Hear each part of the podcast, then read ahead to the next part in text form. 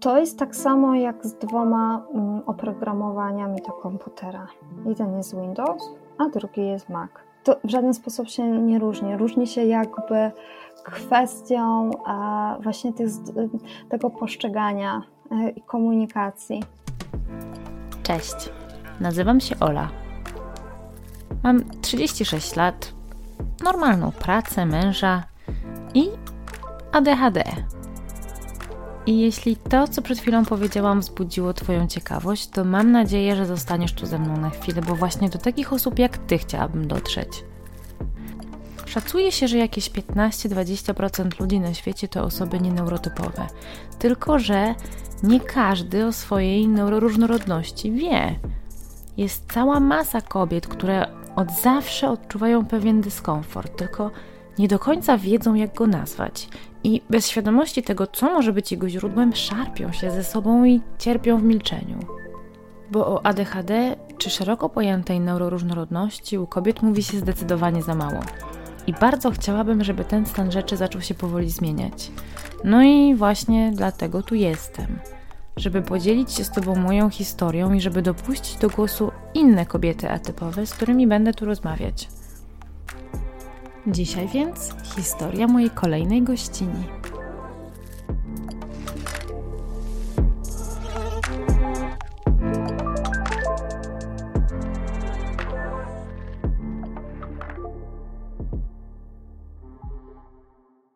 Muszę Wam zdradzić, że moja dzisiejsza gościni dosłownie skradła moje serce. I nawet nie jestem w stanie do końca wyjaśnić dlaczego. Kamila Jakubas jest przecudowną, szczerą, empatyczną osobą, jakich przecież w sumie wiele już poznałam podczas nagrywania tych rozmów.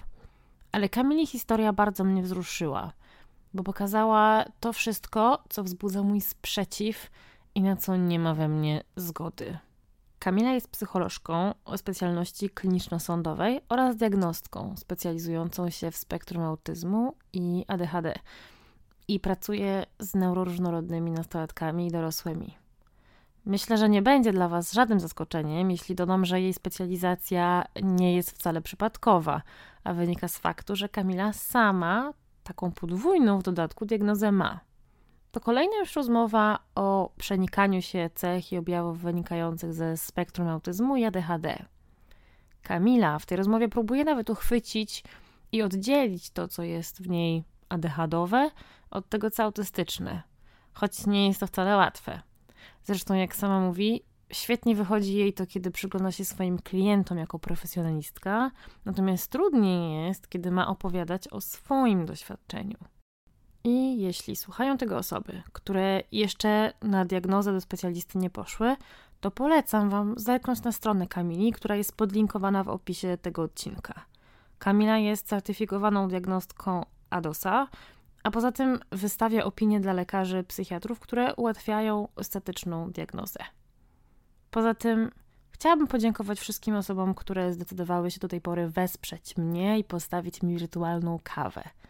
To dzięki Wam mogę dbać o to, żeby to, co robię, było robione na wyższym poziomie.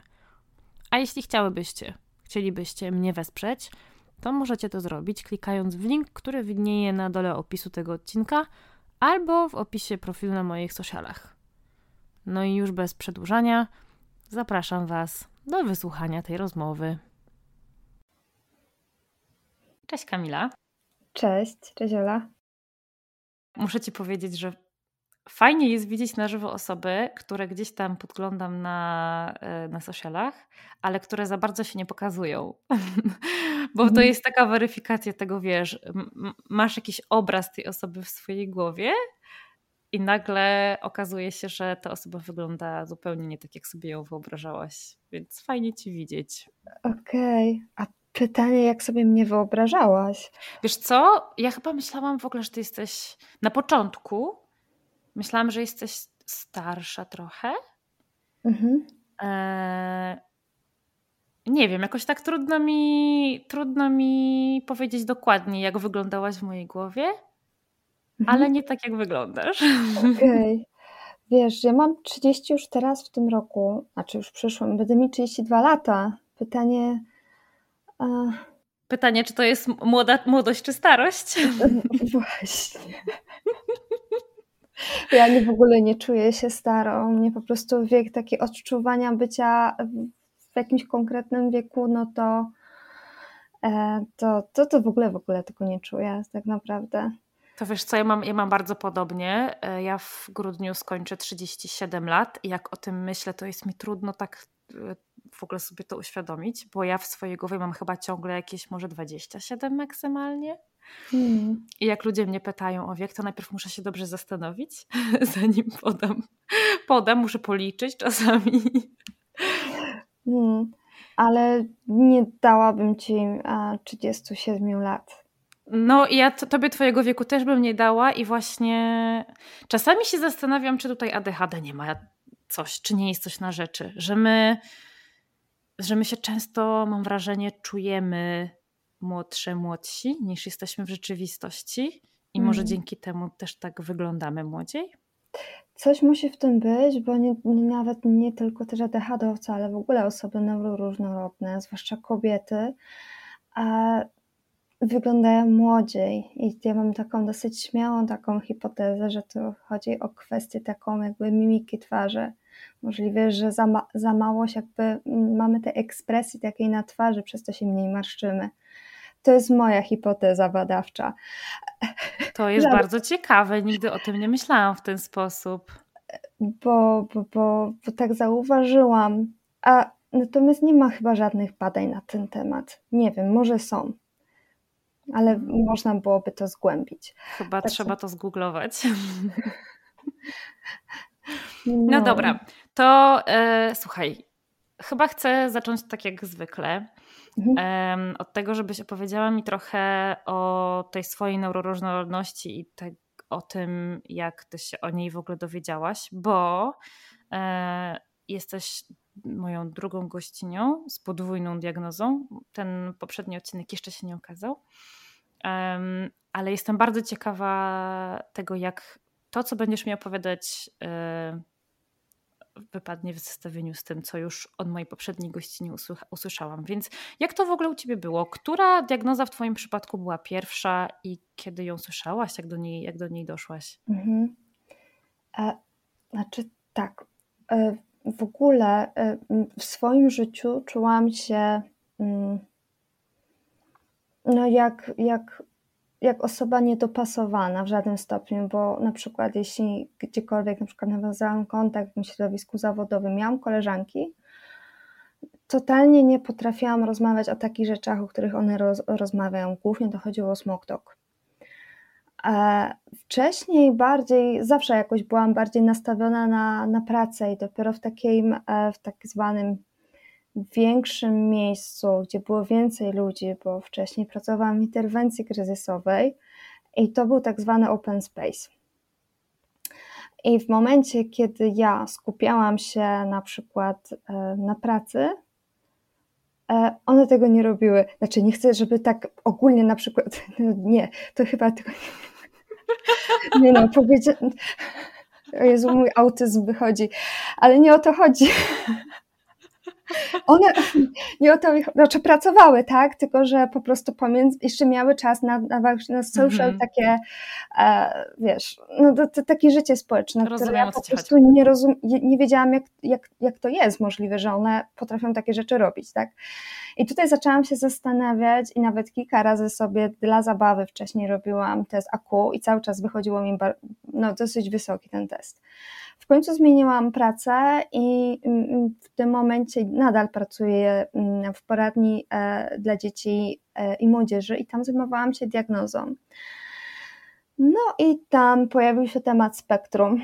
No i pracowałam też z dzieciakami ze spektrum i z ADHD i to właściwie od dzieci usłyszałam, pani też jest spektrum? No to jest pani pani ma autyzm? to dowiedziałam się od dzieci, tak. Więc to było jakiś czas temu, około dwa lata temu i pomyślałam, dobra, no to faktycznie trzeba się temu przyglądać, czy faktycznie to ma sens. A że jestem z zawodu psychologiem, to myślałam w ogóle, no tak, jeżeli chodzi o studia psychologiczne, faktycznie temat autyzmu, ADHD faktycznie był, był poruszany, doty, dotyczył tylko i wyłącznie dzieci. Tak jakby magicznie ADHD czy autyzm znika po 18 roku życia. No i zaczęłam tego szukać, wertować. Mocno się wkręciłam. Jeszcze nie wiedziałam wtedy, że jest coś takiego jak hiperfokus, tak? Przez całe życie raz na jakiś czas po prostu miałam tak, że mocno na czymś się skupiałam i po prostu zapominałam o wszystkim, co było. No i tak właśnie było z tą diagnozą. Więc moja pierwsza diagnoza, na którą poszłam, myślałam, że po prostu jestem autystyczna. I dopiero po, po paru spotkaniach z psychologiem, a psycholożka się mnie zapytała, czy ja mam ADHD. Powiedziałam, że nie wiem, dlaczego mam mieć ADHD. dlaczego bym mogła mieć ADHD? Przecież a w sumie jestem jakby nad, nadpobudliwa i znaczy jestem, tak? Ja jestem w ogóle taką mieszanką, że jestem typem mieszanym, ale z tą hiperaktywnością i z nadpobudliwością to nawet mój lekarz powiedział, że to jest jakby no, rzadko u kobiet, bo u kobiet częściej bardziej spotyka się to ADD. Tak. E, ja mam bardziej taki, no może dlatego, że jestem wymieszana, takie są jakby jego tak, takie pomysły na mnie. No i właśnie doszło do tej diagnozy z e, lekarzem, e, diagnostą, psychiatrą, no i myślałam, kurczę, nie, no nie mam tego ADHD, to jest niemożliwe, zrobiłam divę, no faktycznie miałam, ja byłam bardziej jako, jako, jako młodsza dziewczyna, bardziej chłopczycą, no to zdarzały u mnie, ze mną przynajmniej tak bójki z innymi na przykład z dziećmi, czy z koleżankami, wow. czy... Tak, a w bójkach chodziło przede wszystkim o tym, no, zawsze miałam problem z rówieśnikami, ale chyba najgorzej było znaczy w ogóle to było podstawówka, gimnazjum, liceum było trochę lepiej, ale podstawówka to, to było najwięcej tego. Tak mi się wydaje. I przede wszystkim moje jakby bójki były bardzo, chyba wydaje mi się, że były przemyślane, bo pamiętam, że zawsze miałam zachowanie wzorowe. A na bójki z tą koleżanką, którą się nie lubiłyśmy, rywalizowaliśmy o najlepsze oceny. Więc ja byłam bardzo dobrą uczennicą. Więc umawiałyśmy się w toalecie, że będziemy się bić. I sobie to wyjaśniałyśmy, tak? To jest. Ale jak to biłyście się o oceny? E, bo o to chodziło, że na przykład o, ja dostałam 4, ona 5, albo ona 5 i 4 i to trzeba było wyjaśnić, tak? I zawsze dochodziło najpierw do takich utarczek słownych, a potem a no po prostu popychanie się, no, no, to tak. Nikt o tym nie wiedział, nawet moi rodzice, jak o tym wiedzieli, że to jest to, i to też nie jest jakby moje fałszywe wspomnienie, bo nawet miałam kontakt ostatnio z tą koleżanką i ona mówi, czy ja pamiętam. Mówię, pamiętam. Możemy to zostawić. Pozdrawiam koleżankę z podstawówki. Tak, no, a doszło w końcu do tej diagnozy pana psychiatry. E, zrobiliśmy testy. W testach też było dosyć ba bardzo wysoko, ale on, miałam wrażenie, że on był jakby niepewny. Zrobiliśmy MOXO. Ja byłam pewna, że ja zdałam ten test, tak? On był cały na czerwono. I mój lekarz z poważną miną tak jakby mi ogłosił, że po prostu mam nowotwór. Powiedział, ma pani ADHD. Mówię, no, no spoko, no. A ty w międzyczasie zdążyłaś już się trochę do, dowiedzieć więcej? Bo wspominałaś o tym, że, mhm. że rzeczywiście zaczęłaś szukać, ale szukałaś najpierw chyba pod kątem autyzmu. Tak, pod kątem autyzmu, ale faktycznie y, u mnie jakby nie do końca mm, tak pasował autyzm, tak? Znaczy on też bardzo pasuje, tak? Bo ja muszę powiedzieć, że jestem takim uporządkowanym chaosem. E, ale to też szukałam informacji. Głównie to były zagraniczne e, TikToki e, z takim młodym, znaczy chyba facetem chyba w naszym wieku, który po prostu jakby e, no, pokazywał takie, takie tipy na życie i ja się po prostu tego trzymałam. Później tak nieśmiało zaczęłam w ogóle mówić o tym moim mężowi. On powiedział, aha, no to wyjaśnia wszystko. Wiesz, gdzie jest ten nóż, który zgubiłaś ileś czas lat temu? Mówię, nie wiem, potrafiłam w małym mieszkaniu zgubić nóż. Tak. Moja, moja przyjaciółka kiedyś y, szukała pilota od telewizora. Przez kilka ładnych dni go szukałyśmy. My, my mieszkałyśmy razem. Znalazł, znalazł się po jakimś czasie w lodówce. przyjaciółka najprawdopodobniej też ma ADHD, tylko jeszcze nie ma diagnozy. E, no, warto, warto to sprawdzić. Tak. Bo to, to już nie jest rozszczepianie. Myślałam, że to jest jakby rozszczepanie, ale to tak jak mówiłam wcześniej, jeszcze nim pracowałam w pracy, pracowałam w interwencji kryzysowej. I ta była taka słuchawka telefonu stacjonarnego. No i kiedyś ją wyniosłam w pracy. I nikt się nie mógł, akurat po nocnym dyżurze wyniosłam tą słuchawkę. O rany. Wróciłam do domu i dziewczyny piszą, czy wiem, gdzie jest telefon. Mówię, nie no, co mam, po co mi słuchawka? Patrzę się do swojej torebki. Kto ją zabrał? Ja. Nie wiedziałam o tym, tak? Dalej takie rzeczy robię i to bezwiednie. Biorę jakieś rzeczy, zastanawiam się, czy to, znaczy to nie jest uświadomione, tak? Bo to jest bardziej takie mm, zabieranie rzeczy i chowanie, tak? A zdarza ci się gubić rzeczy? Tak, których nigdy nie znajduję. Albo tak schowam, bo chowam prawdopodobnie te rzeczy, tak? Także nikt nie znajdzie i ja również też nie. Bo ja mam coś takiego, że mi się bardzo rzadko zdarza tak naprawdę gubić, gubić rzeczy. Najczęściej ja po prostu jak gdzieś właśnie zawieruszę w domu, ale na szczęście mój mąż czuwa ją zazwyczaj, wystarczy, że do niego pójdę i mi powie, gdzie to jest, albo tak przeszuka mieszkanie, że to znajdzie. Natomiast bardzo rzadko gubię faktycznie gdzieś na zewnątrz, poza domem. Um, ale to też wynika z tego, że ja obsesyjnie sprawdzam. Za każdym mm razem wszystko mam przy sobie. Jak wychodzę z metra, to upewniam się, że mam wszystko, co miałam przed wejściem do niego. To samo wiesz, w samolotach i tak dalej. Mała jest szansa na to, żebym coś zgubiła, bo po prostu zachowuję się bardzo obsesyjnie w momencie, kiedy jest obawa, że mogłabym coś, coś zgubić. -hmm. Jak to jest u ciebie? U mnie też jest obsesja i właśnie chciałam Ci pokazać, jak to u mnie wygląda, e, a najwyżej po prostu opowiem. Ja mam po prostu taki piórniczek pracowy i tam mhm. mam najważniejsze rzeczy i to się u mnie sprawdza, bo tam jest miejsce na pieczątkę, na klucze i jak wiem, że ja na przykład w torebce mam posegregowane rzeczy, no to u mnie jakby spadła ta e, częstość gubienia różnych rzeczy. Ale hmm. nie działa to, jeśli coś na przykład wyniosę przez przypadek, co muszę od razu, potem się wracam, oddaję, tak? tak. Zresztą u mnie koleżanki akurat w pracy, jak myślą, że coś ginie, to od razu wszyscy do mnie piszą, że na pewno ja to mam. Taką masz już sławę. Tak, już mam sławę po prostu kradzieja, tak.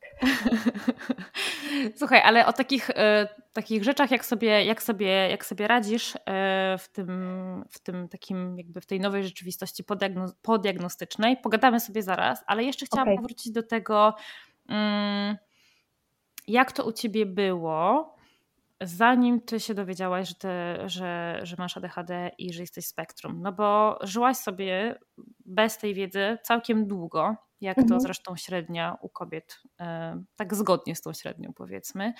Mm, a kiedy już tak zaczęłaś dochodzić do tego, że faktycznie to może być to spektrum czy ADHD, to na pewno wracałaś tak, wiesz, pamięcią do, do swojej przeszłości i analizowałaś pewne mhm. swoje zachowania tak. i sytuacje pod tym kątem.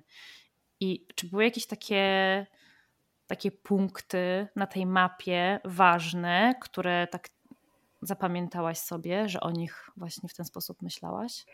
E tak, tylko że tutaj ciężko mi chyba będzie oddzielić, a może spróbuję to oddzielić. Te momenty takie a, typowe może dla ADHD i typowe momenty z, mo, z mojego takiego dzieciństwa dla spektrum autyzmu. To może w ten sposób. Mhm. E, takie, takie punkty, to, to przede wszystkim moja nadruchliwość, tak? Ja, ja jako dziecko, jako dziewczynka uwielbiałam się spinać wszędzie. E, przede wszystkim moją ofiarą były drzewa, e, bo mieszkałam w domu po prostu, że, że po prostu było, było moje jedno drzewo, które był orzech. I to są jakby dwa punkty diagnostyczne, bo ja uwielbiałam się spinać, być, siedziałam na tym drzewie i wzięłam na przykład coś, co lubiłam na przykład sobie zbierać i czytać, czy to na przykład to była faza wtedy na Harry'ego Pottera, tak? Więc u mnie jakby to było dwutorowo. Mhm. Nikt mnie potem nie mógł znaleźć. no bo ja sobie byłam na drzewie, miałam wtedy może 6-7 lat, tak? Y, jeśli chodzi znowu o takie jakby szukanie mnie, no to często jeśli był taki sezon bardziej zimowy, no to ja lubiłam bardzo takie małe pomieszczenia, szafy, klatka, znaczy Boże klatka, nikt mnie nie zamawiał w klatce, ale pewnie inni. ale chodzi mi o mm, taki, mm, taki schowek jakby pod schodami, tak? Mhm. To były takie moje miejsca, bo ja lubię się po prostu dociskać w różnych miejscach. Mam, także mam takie, taką niedowrażliwość, więc to było też właśnie, że byłam mega kaleką i to jest pewnie, znaczy bardziej chyba, chociaż to i to tak naprawdę, bo to jest mega wspólne. E, jeśli chodzi o WF, no to e, nigdy sobie na nim nie radziłam. Możemy ja... sobie przybić piątkę. Nienawidziłam WF-u w szkole. To przeskakiwanie przez kozła to było tak, że się na nim albo uderzyłam w niego, albo się zawieszałam w jakiejś dziwnej pozycji. E, trafienie do kosza? Nigdy nie trafiłam, ale dostać piłką sama, którą sama uderzyłam się piłką, tak, to byłam ja. tak. E, tak samo jeszcze w przedszkolu, a to też jest, mam dość sporą wyborczość pokarmową, a to jeszcze wcześniej, że no nie jadłam. Miałam określone typy jedzenia, które jadłam, tak? Zresztą to były rzeczy, do których teraz po prostu lubię i to mi się raczej nie zmienia. To są suche takie ciasteczka, bardziej krakersowe paluszki i żelki. I tak mam od dzieciństwa, że i w takich najgorszych takich momentach, kiedy jest mi um, no jest mi, tylko że ja wcześniej o tym nie wiedziałam, dlaczego tak jest. Myślałam, że znowu wszyscy tak mają, tak? Na tej zasadzie, że, że dużo osób nie lubi warzyw i owoców, no nie? Co w no tak. było dziwnego, tak? Tak, no, a w przedszkolu było tak, że miałam kolegę, e, znaczy ja myślałam, chyba, chyba był moim kolegą, ponieważ on pomagał mi z obiadami, bo je po prostu zjadał. To I, ciekawe. Dzięki temu po prostu mogłam iść różne. No i tak samo, jeżeli chodzi o, jak, jak to się nazywało, leżakowanie. Mhm. No to, to, to ja zawsze wtedy no, nie leżakowałam, nie było opcji. Starałam się jakby zniknąć wtedy. I to kończyło się tak, że praktycznie no, u mnie dochodziło do takich spazmów i histerii, że ja praktycznie nie chciałam chodzić do, do przedszkola i zostawałam po prostu w domu. Mówiłam mamo, że nie wiem, ja się zajmę czymś, nie wiem, cokolwiek zrobię, tylko nie zaprowadzaj mnie do przedszkola po prostu. Hmm. O Jezu, przypomniałaś mi koszmar leżakowania. E, I jak teraz sobie o tym pomyślę, ja mam w ogóle bardzo mało wspomnień z dzieciństwa. Mm -hmm. Mi jest trudno tak sobie przypomnieć wiele rzeczy, e, dlatego między innymi ta diagnoza była taka trochę problematyczna. Musiałam się posiłkować rodzicami. Mm, ale rzeczywiście pamiętam, że w czasie leżakowania ja nie byłam w stanie robić to, co inne dzieci, i zawsze wtedy zagadywałam e, najczęściej kolegów, bo koleżanki grzecznie spały, a ja, e, a ja zagadywałam kolegów, którzy leżeli gdzieś tam koło mnie. Do dzisiaj pamiętam, miałam takich dwóch, trzech kumpli, z którymi, z którymi zawsze plotkowaliśmy w tym czasie. Mhm. No i w ogóle jak te inne dzieci mogły spać? W ogóle to jest, nie wiem, nie, nie mam pojęcia.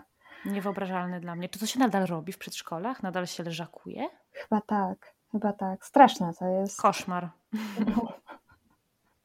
A powiedz mi, czy e, były takie rzeczy, które zwracały uwagę Twoich rodziców? Tak. Tak, tak, tak. Moja mama ze mną już była u psychologa, e, właśnie z tą wybiórczością pokarmową. A chyba, to, tylko że to wiem jakby z opowieści mojej mamy, tak? Bo zawsze moja mama mówiła, że po prostu ja zawsze miałam problem po prostu z jedzeniem. Zawsze. Byłam ze mną u psychologa, który powiedział, że tak, to jest wybiórczość. I ja natomiast w tamtym czasie nie było jakby diagnozy na ten czas spektrum ADHD i wtedy zalecili mi, żebym jadła z kolorowych talerzyków mojej mamie, okay. żeby mi zachęcić do jedzenia. Nic to nie dało tak? Więc moja mama, pamiętam wtedy, że robiła mi tak, żeby mnie, nie wiem, przemycić jakieś rzeczy. Ja i tak to wtedy wyrzucałam. Robiła mi takie wagoniki z kanapek. E, no. Działało?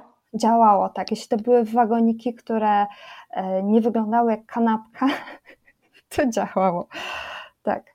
W późniejszym czasie w podstawówce również był taki sygnał od mojej wychowawczyni, że mocno się po prostu zawieszam Druga sprawa, no to te konflikty z rówieśnikami. Moja mama powiedziała, że przecież to, to nie jest problem, to moja nauczycielka ma problem i ona powinna się douczyć. To znaczy, w zasadzie to w pewnym sensie miała rację. Moja mama w ogóle była wspierająca e, e, przy tym wszystkim na tej zasadzie, że no ona mówiła, no to co, że moje dzieci na przykład, bo ja też zaczęłam bardzo szybko chodzić i mówić, bo zaczęłam mówić już pełnymi zdaniami w wieku 11 miesięcy. Nawet mam nagrania, że wow. po prostu gadam. E, ale głównie moimi takimi zdaniami były zdania złożone z przekleństw. Dlaczego? Dlatego, że jeszcze jak mieszkałam na osiedlu, to często bawiłam się w kwestii, znaczy bawiłam się, ja się, no ja sobie sama się bawiłam, tak, ale jeśli usłyszałam jakieś przekleństwo, ja miałam wtedy fazę na R straszną, na przykład było, mogę tu przeklinać, czy nie? Proszę Cię bardzo. Okej, okay. spierdalaj, tak, no to R zawsze akcentowałam. No i tutaj wiąże się ta anegdotka, którą wiem od mojej mamy, że, że różne rzeczy po prostu tak sobie powtarzałam, bo to uważałam, że to jest zabawne. I akurat było tak, że e, dziadkowie mieszkali e, niżej w mieszkaniu i mój dziadek powiedział, cześć Kamiko, co tam u Ciebie? Ja odpowiedziałam, spierdalaj. Ale jest w tym coś, że te polskie e, przekleństwa w języku polskim mają taką moc, że rzeczywiście tam jest dużo takich, takich mocnych głosek. Mhm. E, jak po angielsku powiesz fuck, to jest takie... Pff, mhm. Nie ma w tym siły, ale jak powiesz kurwa albo no. spierdalaj, to rzeczywiście to wybrzmiewa. Tak, więc ja bardzo lubiłam się bawić słowami i to jest po prostu, mama mi o tym opowiadała, myślałam, że to jest całkiem zabawne, ale jak chciałam drążyć jak to było, jeszcze dziadek mi o tym powiedział, tak, że potem był na mnie obrażony, Mówię, ja w tego nie pamiętam, ja chyba miałam jeszcze poniżej drugiego roku życia, tak, na tej zasadzie, więc to ja tylko wiem od mojego dziadka, jak mojej mamy, że po prostu były takie akcje. Co do ADHD i takich ryzykownych jakby e, działań, tak, no to mając e, znowu 5 lat, e, nie wiem, ja już wtedy czytałam i, i miałam, czytałam chyba Narnię. Tam było tak, że dziewczynka brała świeczkę i przechodziła do szafy. Ja to zrobiłam. Weszłam i podpaliłam szafę. Ojć. Tak. I powiedziałam mojej mamie, że co, nie pali się. Mamo, tylko szafa się świeci. Wiesz, zobacz. O Boże, jak w, tym, jak w tym starym dowcipie z długą brodą o tym, że choinka się świeci. Tak, nie wiem, czego to, znasz. Tak, tak, tak. Wow, czy tak. były jakieś większe konsekwencje, czy no, tylko się dziadko, lekko zjarało? Nie, no dziadkowi spłonęły wszystkie garnitury, wszystko dla tego biednego dziadka. O Boże, ale ten dziadek się z tobą miał. tak. Mm. A jeszcze jeżeli chodzi o DHD, no to takie częste wizyty na sorach i to też nie wiem, czy też nie jest związane też z spektrum, bo ja bardzo lubiłam się kręcić w kółko, tańczyć w kółko, kręcić i pewnego też byłam bardzo mała i wtedy, kiedy zaczęłam właśnie tak kręcić się i kręcić, nadziałam się na gwoździa. E, tak niefortunnie na, na powiece, że do tej pory mam bliznę, tak? Mama mówiła, że ja tańczyłam, bo ja się tak kręciłam w kółko, no bo ja tak tańczyłam. I no, tak, tak to było. No wow. Stop. No dobra, ale to w takim razie twoja mama zabrała cię, y, bo zwróciła uwagę jej wybiórczość, y, tak. twoja wybiórczość tak. pokarmowa, tak. ale y, no właśnie, to były takie czasy, że tak naprawdę nie stawiało się diagnoz spektrum czy ADHD, a już na pewno nie dziewczynkom. Tak, no właśnie, bo to, to była dziewczynka. Mhm, po prostu. E, ale czy gdzieś tam ten temat e, tego, że coś jest nie tak, wracał w Twoim tak, życiu? Cały czas, cały czas. Chyba najgorzej, e, ja tak czułam po prostu, że jest najgorzej, tylko że no, to jakby wszystko zwalałam na to, że nie potrafię po prostu dogadać się z rówieśnikami, tak? Bo jeszcze później, jak od 1 do 3 było w miarę tak jakby zabawnie, no to już e, od 4 do 6 w gimnazjum było bardzo źle, no bo to już wtedy była taka dosyć mocna przemoc ze strony rówieśników do mnie. i fizyczna, i słowna. I wtedy faktycznie ja myślę, że u mnie jakby takie zaburzenia depresyjne i lękowe, bardziej właśnie od tego się zaczęło, rozwinęły się w gimnazjum. E, I wtedy mocno, co, co, co tylko mi pomagało, no to ucieczka jakby e, w swój jakby świat, totalnie. No i też bardzo starałam się jakby jednak e, mieć te kontakty mm, z rówieśnikami. Chciałam, żeby mnie lubili, więc oglądałam dużo na przykład jakby mm, albo mm, seriali, albo filmów. Obserwowałam ludzi, jak, w jaki sposób się zachowują. Próbowałam ćwiczyć miny przed lustrem, żeby jak najbardziej uzyskać jakiś pożądany wyraz twarzy.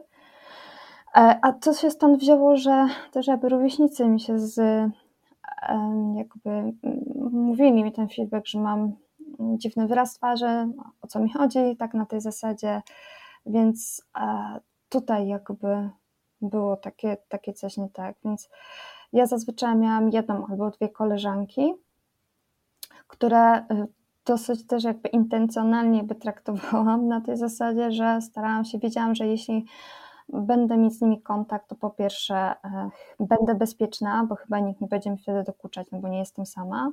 Będę mieć zrobione y, zadania, będę na bieżąco, w razie czego, gdybym ja była chora, miałam takie myśli jako po prostu dziecko w podstawówce i potem w gimnazjum również. A w liceum to całkowicie jakby e, się wyautowałam, tak, na tej zasadzie, że faktycznie chodziłam do szkoły, um, jakby widziałam się z ludźmi, był czas osiemnastek, ja rzadko byłam na takich, może raz byłam, tak, E, bardziej w wieku już takim licealnym to miałam bardziej kolegów, z którymi też się spotykałam, spotykałam są intencjonalnie, bo oni jeździli na rowerze, a ja lubiłam jeździć na rowerze, więc był jakby taki wspólny obszar, w którym możemy się realizować na tej zasadzie. No i, no i cały czas była to obecna depresja. E, I myślałam, że po prostu tak jest, tak? Na tej zasadzie nigdy nie trafiałam na jakąś taką a, po, poważniejszą diagnostykę i myślałam, że bardziej ta koncentracja i uwaga bardziej jest z powodu właśnie tego, tak? Zaburzeń nastroju. Hmm. A powiedz mi, jaki ty dostawałaś feedback od tych, od tych swoich rówieśników? Kiedy e... się tak nie mogłaś z nimi dogadać? To jedna rzecz, a druga, ale to spokojnie możesz po kolei to sobie mhm. rozpakować. Czy ty sobie wtedy myślałaś, że coś jest z tobą nie tak? Czy wydawało ci się, że wszyscy może trochę tak mają, że właśnie muszą ćwiczyć miny przed lustrem, żeby się dopasować. Jak to było? Ja myślałam, że wszyscy tak robią. Hmm.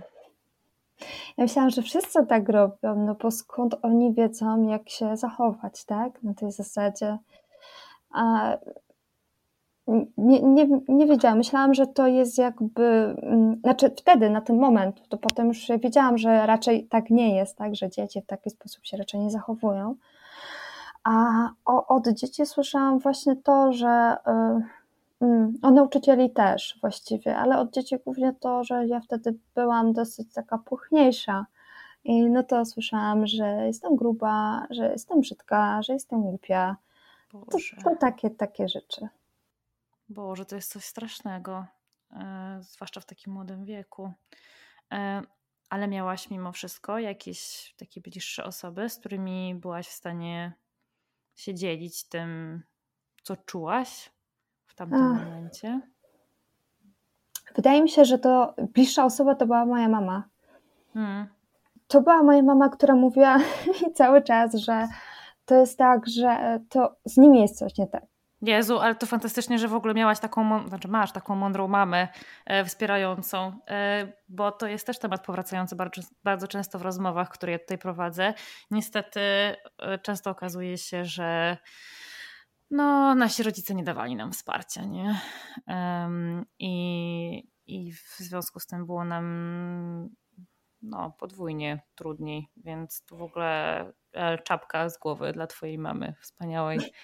Um, no właśnie, a jak twoja mama w takim razie zareagowała na twoje diagnozy? No, mama była. Yy, no, ale no to co z tego? Może ja wiem, że jesteś wyjątkowa.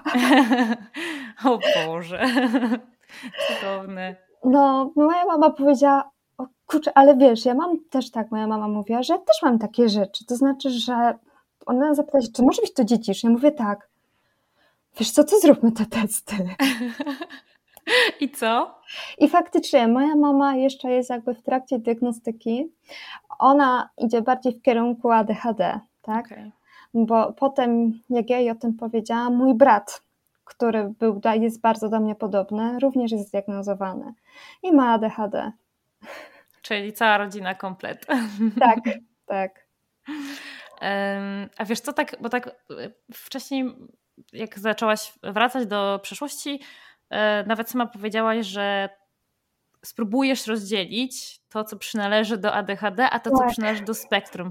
Ale to chyba nie jest takie proste, nie? Bo, bo, jest. bo jest trochę takich rzeczy, które się pokrywają ze sobą. Bardzo dużo. Jakbym miała to oddzielić w jakiś sposób, to, to takie jakby przywiązanie do rutyny i na przykład e, które mam i takie przywiązanie do przedmiotów, do kolekcjonowania różnych rzeczy, e, to przenika się też z tym, że dużo rzeczy szybko mi się nudzi. Trudno mi to jakby oddzielić, znaczy ja to potrafię oddzielić, na przykład jeśli jest ktoś u mnie na, na diagnozie, natomiast ja u siebie, u mnie te rzeczy się no po prostu przenikają. Tak to wygląda. Tak samo było z kolekcjonowaniem różnych rzeczy. Po, e, nie wiem, po Pokémony, po, e, po układanie mm, koników. Tutaj jakby to mieszało się z tym, że e, jakiś czas one były bardzo intensywne, później się one były, zostawały i pojawiały się kolejne również o takim charakterze intensywnym. Tak samo nie lubiłam, jak tutaj też jakby taka, taka cecha spektrum, jak moja mama przechodziła i chciałam im na przykład ogarnąć w pokoju i na przykład miałam sobie poukładane, to była faza wtedy na te kucyki pony, tak, na tej zasadzie. I ona mi zmieniła jakby ich położenie. No to wtedy wpadałam po prostu w szał, tak, na tej zasadzie. A, także nie wolno tego ruszać. No bo ja tu poukładałam. Wiem, że to jest głupie, ale tak, takie, takie rzeczy po prostu pamiętam. Hmm. A e, dzisiaj, jak tak patrzysz na to, jaka jesteś teraz, jesteś no. w stanie tak powiedzieć, że dobra, to jest, to jest zdecydowanie kwestia spektrum, a to jest, to jest zdecydowanie ADHD. E, tak. E, co dalej mam? E, takie jakby przywiązanie do szczegółów i do schematów, tak? Ja muszę wiedzieć, kiedy coś jest, czego, czegoś, czegoś nie ma. Nie lubię takich nieprzewidywalnych rzeczy. Chyba, że są przewidywalne dla mnie na tej zasadzie. E, co jest ADHD-owego takie, że świetnie mm, sprawdzałam się w interwencji kryzysowej, czyli na przykład jeśli od razu miałam na coś reagować, no to byłam w tym super, a potem, że umierałam przez tydzień, no to była no to, to druga kwestia, tak. Um, z ADHD to gubienie rzeczy, z, ze spektrum no to, um, no to bardzo u mnie jakby jest ważna ta rutyna. A, jak to się, a no. właśnie, a jak to się ma z tym, bo ja mam wrażenie, że sporo jest takich rzeczy, takich objawów, które są takimi przeciwstawnymi siłami, które się nawzajem zwalczają, że właśnie z jednej strony w spektrum jest ta potrzeba tej takiej rutyny. Zresztą w ADHD też, tylko że ADHD wiąże się z tym, że nam tej, tej rutyny, po pierwsze ją sobie wyznaczyć, a po drugie ją utrzymać jest bardzo trudno. E, I jest, jest jeszcze kilka innych takich rzeczy. Jak to u Ciebie wygląda? E, to są takie jakby okresy w moim życiu, tak naprawdę. Powiedziałabym, że to jest taka okresowość, taka intensywność tego. E, I to może jakby różni się, z, że ta rutyna u mnie jest jakby mm, z delikatnymi zmianami, tak? Bo mój dzień wygląda tak samo i kończy się tak samo, tak? Tak samo są dla mnie kubki, które, kubek, który jest na kawę, szklanka, która jest na wodę, tak? Na tej zasadzie. E, takie przywiązanie do porządku, e, więc to też jest dla mnie ważne. Mój mąż po prostu mnie za to nienawidzi, bo ja mam rutynę odkurzania. To jest trochę kompulsywne, natomiast jak byłam na procesie diagnostycznym, okazało się, że to nawet nie jest kompulsywne, bo to jest dla mnie część rytuału, to jest dla mnie przyjemne, tak? To jest odkurzanie. Jak często odkurzasz? No, ja mam dwa koty, więc jest żwirek, więc staram się, e, zazwyczaj jak na przykład do, po południu idę do pracy, no to przed pracą i na przykład po pracy, tak? Dwa wow. razy. Tak. Całą chatę? Ja mam, wiesz co, mieszkam, mieszkamy w domu, ale nasze tutaj jakby mieszkanie wydzielone to jest około 60 metrów kwadratowych, więc to nie jest dużo. Okej, okay, ale mimo wszystko. Tak, ale mam świetny odkurzacz, mówię Ci. Jest taki bezprzewodowy, mały i można nim szybko jeździć. Naprawdę. Okej, okay, a ja mam akurat taki odkurzacz, który jest co prawda niby świetny, ale jest dosyć ciężki i nienawidzę go używać. Powiem Ci, nie pamiętam kiedy ostatnio odkurzałam. Zawsze, zawsze zwalam to na mojego męża. Hmm. U mnie też tak było, dopóki nie dostałam nowego odkurzacza. Także mogę Ci później przesłać. Chyba będziesz musiała mi pokazać, co za odkurzacz masz. E, no tak, czyli takie, takie rytuały a jak to jest u ciebie? No właśnie, jak u ciebie jest z tą rutyną? Powiedziałaś, że twój dzień zaczyna się i kończy tak samo, no ale jak mhm. to jest z tym, z tym, co tam się dzieje pomiędzy? pomiędzy. Czy, ty, czy tak pilnujesz, jesteś w stanie sobie planować i potem się tego trzymać? Bo to jest takie bardzo nieadechadowe. E, tak, jestem w stanie planować i się tego trzymać, ale zależności. Bo tak, bo u mnie jeszcze dni się dzielą, na które staram się przynajmniej je teraz dzielić, na które są takie e, dniem pracy, dniem bez pracy. Więc u mnie to jeszcze jest dodatkowo, tak powiem, bo teraz jak zbyt o tym mówię, to uświadamiam sobie, jakie to jest e, no, dziwne. E, tak, no bo, bo, faktycznie dzień, który jest jakby, może zacznę od tego dnia, który jest dzień, dzień, pracą, dzień pracy, no to, to on, one zazwyczaj są takie same, bo e, trzyma mnie jakby struktura, a jak jest dla mnie struktura, no to czuję się mega bezpiecznie mhm. i lubię takie dni, po prostu. A jak przychodzi dzień wolny, no to zaczynam trochę panikować i wtedy jak ja zaczynam panikować, już brakuje tej struktury, no to wchodzi ADHD. Mhm. E, I tutaj jest kwestia taka, że pytanie, czy my możemy rozmawiać o lekach, czy nie? Czy... E, tak, tak. Okej. Okay. E, tak, bo kwestia jakby leków. U mnie akurat leki podbiły cechy spektrum. O, to ciekawe. Tak, u mnie podbiły cechy spektrum, a i teraz robię, znaczy też za zgodą mojego lekarza mam tak, że w dzień, znaczy w, w dni jakby pracowe mam wyższą dawkę, bo ja mam mega problem, żeby usiedzieć w miejscu, tak? Ja się cały czas e, ruszam, przekładam, chodzę a, i, i wtedy, kiedy e, no po prostu muszę dłużej posiedzieć, bo muszę coś napisać. Ja wcześniej w ogóle miałam straszny problem, żeby coś pisać albo czytać książkę, to był dla mnie kosmos, bo nie dałam rady czytać. Dalej bez leków nie jestem w stanie czytać. Mhm. Jedyne co jakby przyjmuję e, jakby mm, taką, taką treść, no to są audiobooki. Boże, mam tak samo, mam tak samo. Kiedyś po, połykałam książki, a od wielu już lat mam z tym ogromny problem. Mhm leki y, działają na ten sposób, bo tak, bo jeszcze znowu, jeśli na przykład mam czytać, bo ja na przykład lubię Urban Fantasty, strasznie lubię Anetę Jadowską, e, ale audiobooki. Jak mhm. gdybym ja miała siąść i ją czytać, to nie dam rady. No skoro ja mam się czuć dobrze, no to ja muszę iść na spacer, jeszcze pożyczyć psa od mamy i włączyć audiobooka, tak? No to wtedy jest super. Ale jeśli mam skupić się i mam coś zrobić takiego, co jeszcze przyniesie mi satysfakcję, przeczytać książkę na przykład dotyczącą jakąś, nie wiem, jakiegoś testu, czy po prostu jakąś techniczną, no to ja muszę ją czytać. Mhm. Są takie jakby takie różnice w tym. Zapomniałam. o czym miałam powiedzieć wcześniej? E, ja też już zapomniałam. um, o lekach rozmawialiśmy. Aha, że leki tak. podbijają tak. ci te tak. kwestie autystyczne. Tak. E, tak, no jestem bardziej jakby, na pewno te funkcje takie jakby planowania mam lepsze, mam lepsze jakby takie skille. Tak, E, ale również e, nie jestem w stanie na razie nic z tym zrobić, tak by sobie wyplenić, czyli to jest zostawianie wszystkiego na ostatnią chwilę. Czyli jeśli mam już zrobić jakby, mam już podkładkę wszystkich testów, tak, na przykład od, od, od, od, od badanego, od pacjenta, no to zasiadam do opinii na hiperfokusie cały dzień, całą noc, oddaję o godzinie 8 rano nie jestem w stanie pracować systematycznie.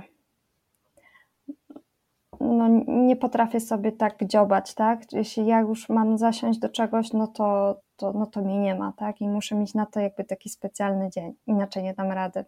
A czy Twoja praca pozwala Ci właśnie na taki, na taki system, że, e, że, że nie musisz się trzymać tej, tej systematyczności tak mocno?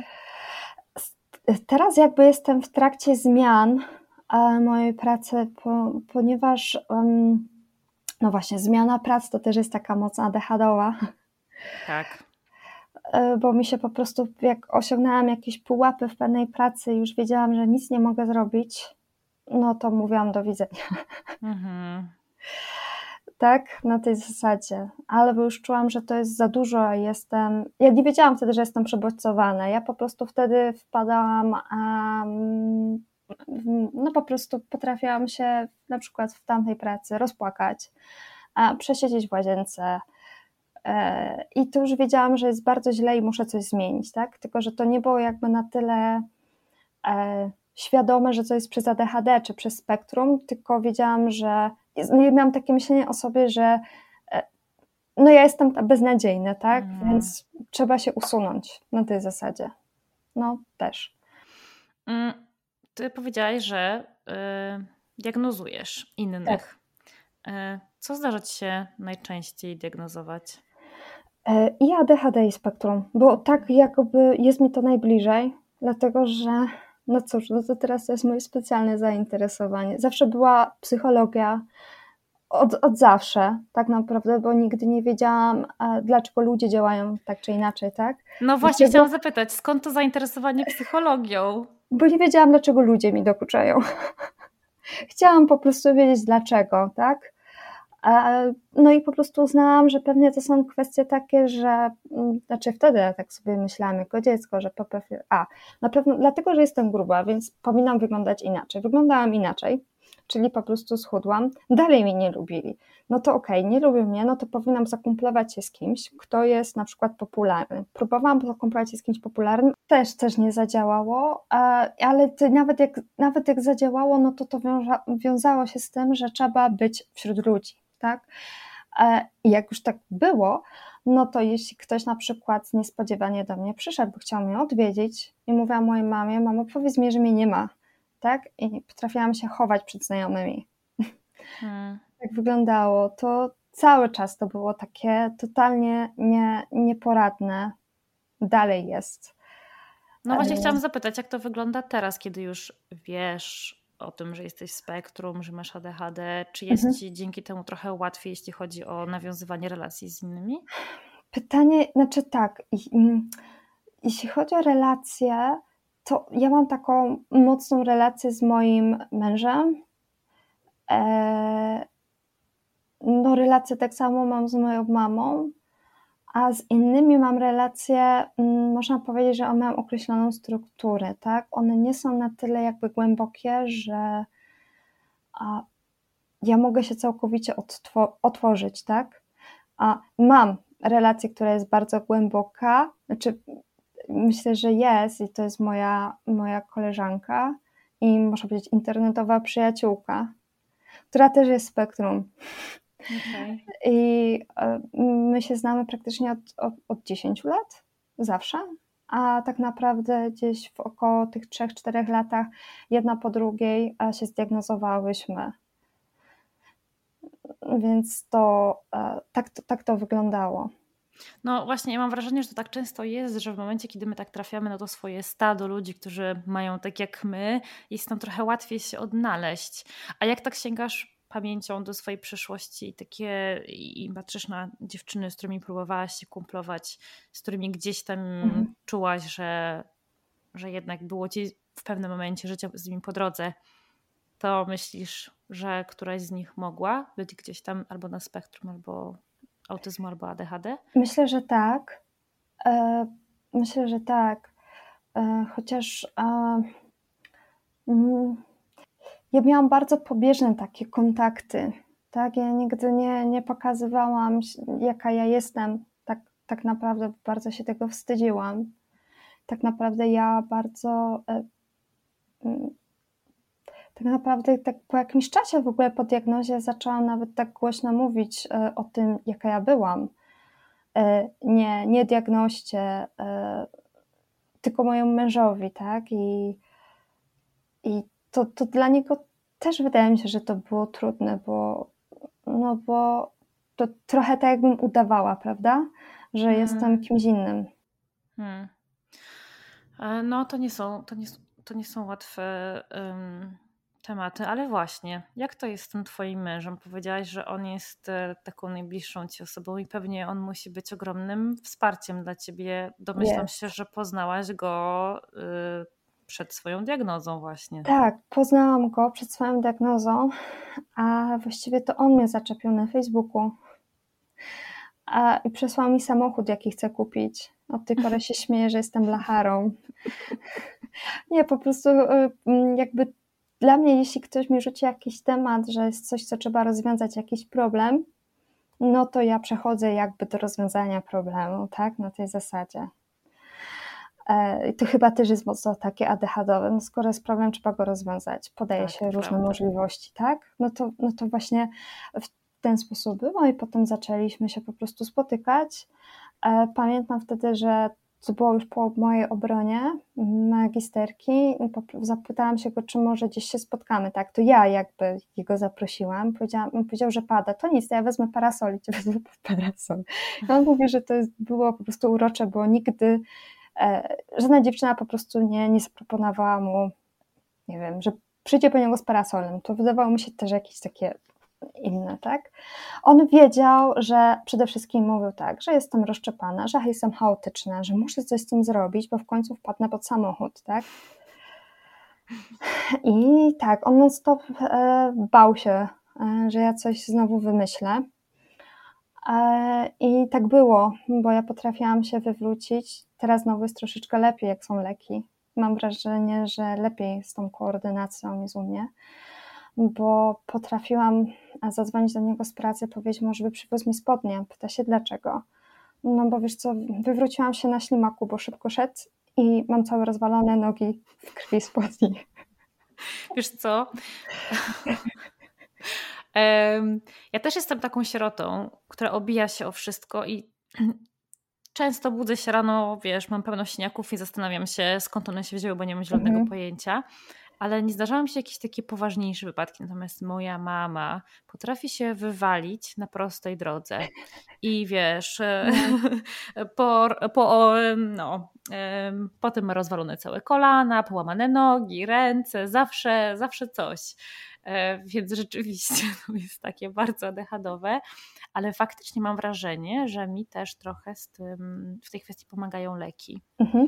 Ale wiesz, kiedy ja to widzę? W te dni, kiedy ja tych leków nie biorę wtedy czuję różnicę i wtedy, wtedy to są często takie dni, gdzie mam wrażenie, że wszystko mi leci z rąk, że się tak. kręcę wokół własnego ogona, nie wiem co się dzieje i właśnie mhm. obijam o wszystkie framugi. Mhm. A czy też jakoś dziwnie podajesz herbatę albo czy masz kubek, tak że on ci się wypada z rąk? O, tak. E, wiesz co? E, z gorącymi napojami na szczęście mam mniejszy problem, ale co ja zawsze robię? Nie czujesz ich. Wywalam, ja wywalam zawsze jak stoją mm. e, lampki z winem, na przykład e, na stole ze znajomymi, jak jestem, albo jakieś takie, takie rzeczy, które są trochę mniej stabilne, tak. to zawsze lecą, zawsze o. lecą. Śmiesznie byłoby się z Tobą spotkać na jakichś takich, wszystko by e, poleciało. Pamiętam, pamiętam jak kiedyś na Sylwestra byliśmy ze znajomymi w Portugalii, poszliśmy do takiej fancy restauracji, E, I mój kolega, który siedział naprzeciwko mnie przy stoliku, miał białą koszulę, a piliśmy wtedy czerwone wino. I ja coś opowiadałam, bardzo gestykulowałam, bo ja tak zawsze opowiadam.